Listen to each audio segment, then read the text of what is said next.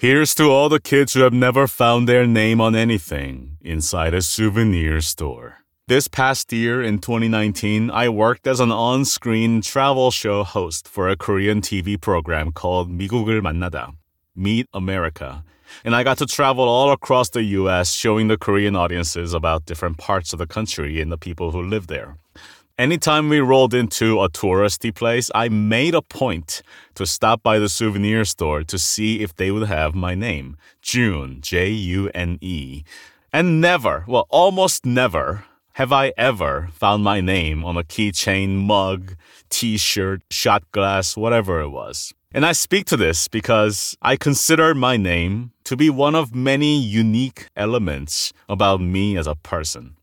Kind of leaning into yesterday's episode, you and I are very different, yet you and I are very similar. And our individual uniqueness certainly define the differences between you and me. What's in a name? A rose by any other name would smell just as sweet. This is not about a name.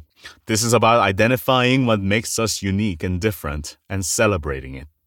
So, next time you go to a souvenir store and they don't have your name on a keychain, don't despair.